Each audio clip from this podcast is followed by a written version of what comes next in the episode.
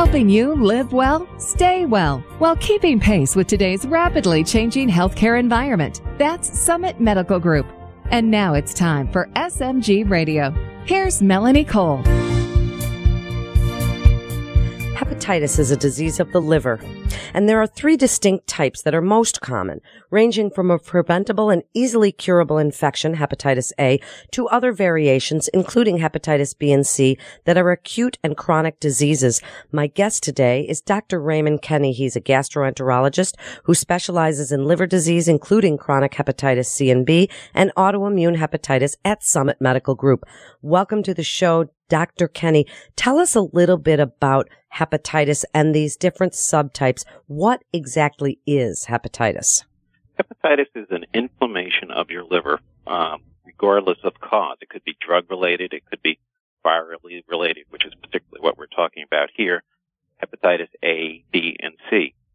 Those are three distinctly different viruses that have nothing in common with each other, other than that their target organ is the each of them causing hepatitis, but they're different viruses, have different causes, and have different implications for the patient.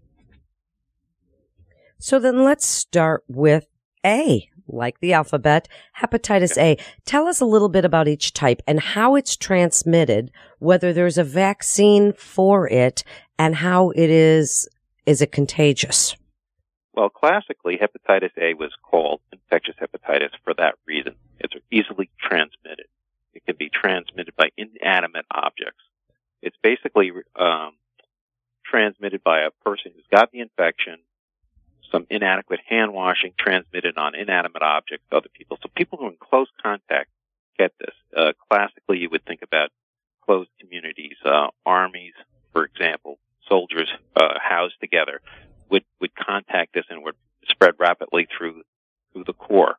Um, it is not as common in the United States as it once was, basically for the reasons of uh, hand washing, and uh, importantly, it is one of the vaccine preventable uh, hepatitis. Hepatitis A and B are vaccine preventable.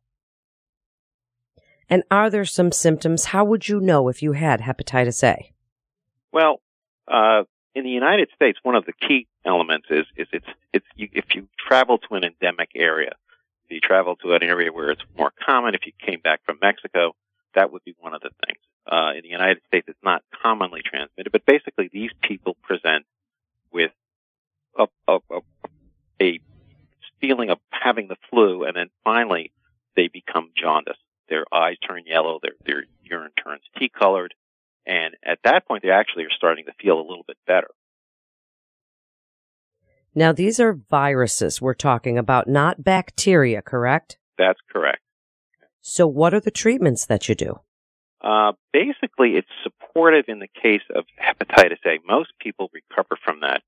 Uh, the, the mortality, their chance of dying from hepatitis A is only 2% in an adult.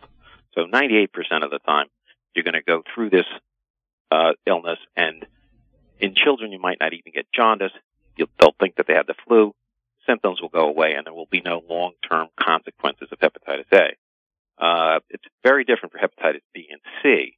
They have uh, situations where, uh, particularly with hepatitis C, you, you don't get jaundice or is sick with the acute infection, but it goes on to be chronic. We think that's that goes on chronic. In other words, anything beyond six months. But basically, we're talking about an infection that goes on for years. And so then let's move let's move on to hepatitis B. Tell us about that. What are the symptoms? How is it contracted? And what is the treatment? Um, for the most part, there are not a lot of symptoms for hepatitis B.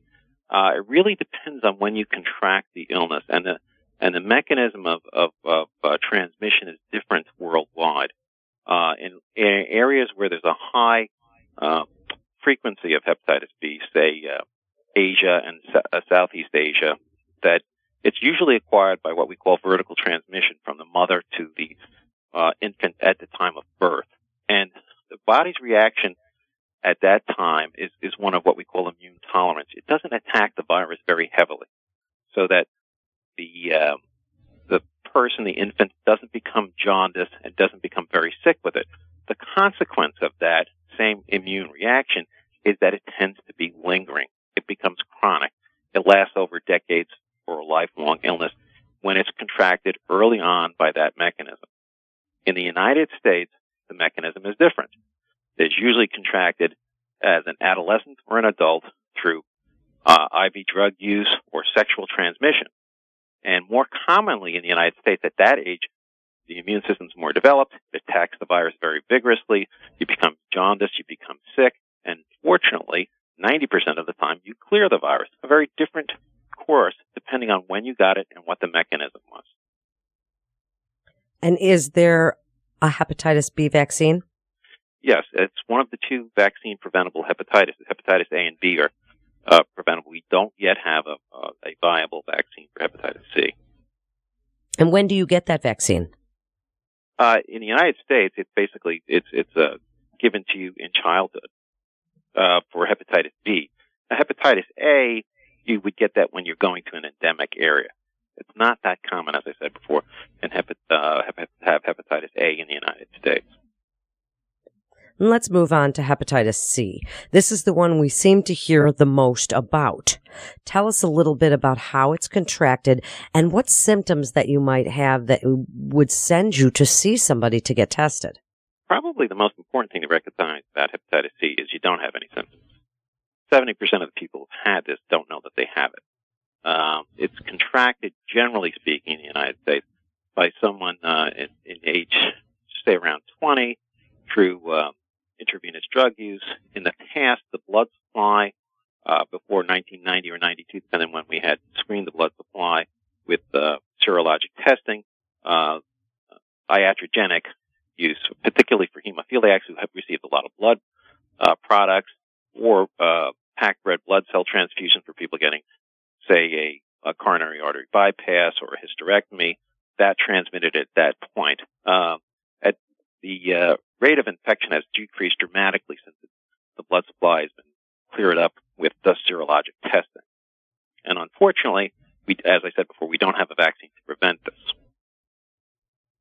Then what is the treatment if someone is infected with hepatitis C and this is a chronic thing and they could have it for their whole life? They have to be careful of some things for the rest of their life, right? And if they bleed, this is the kind of thing now that they have to watch out for con- you know, setting it off to other people? Uh, fortunately, that that the transmission to other people uh, is actually almost by by letter.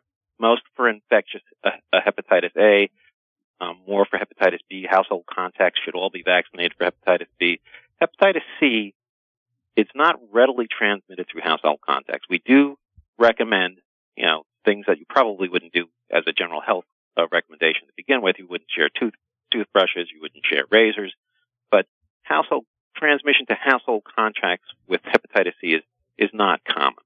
Um, the uh, person with hepatitis C is walking out there, really has no symptoms whatsoever. Uh, 70% of them have some abnormal liver tests so that if their doctor checks a liver enzyme panel, they'll be elevated. But 30% of them actually have normal liver enzyme tests. So there's no way to check for that unless you specifically do the antibody test for it. That's why the recommendations are now that everyone who was born between 1945 and 1965 be screened for hepatitis C. And uh, the, the logic for that is that this is basically a baby boomer disease. 70% of the people who have this disease were born in that, in between those two years.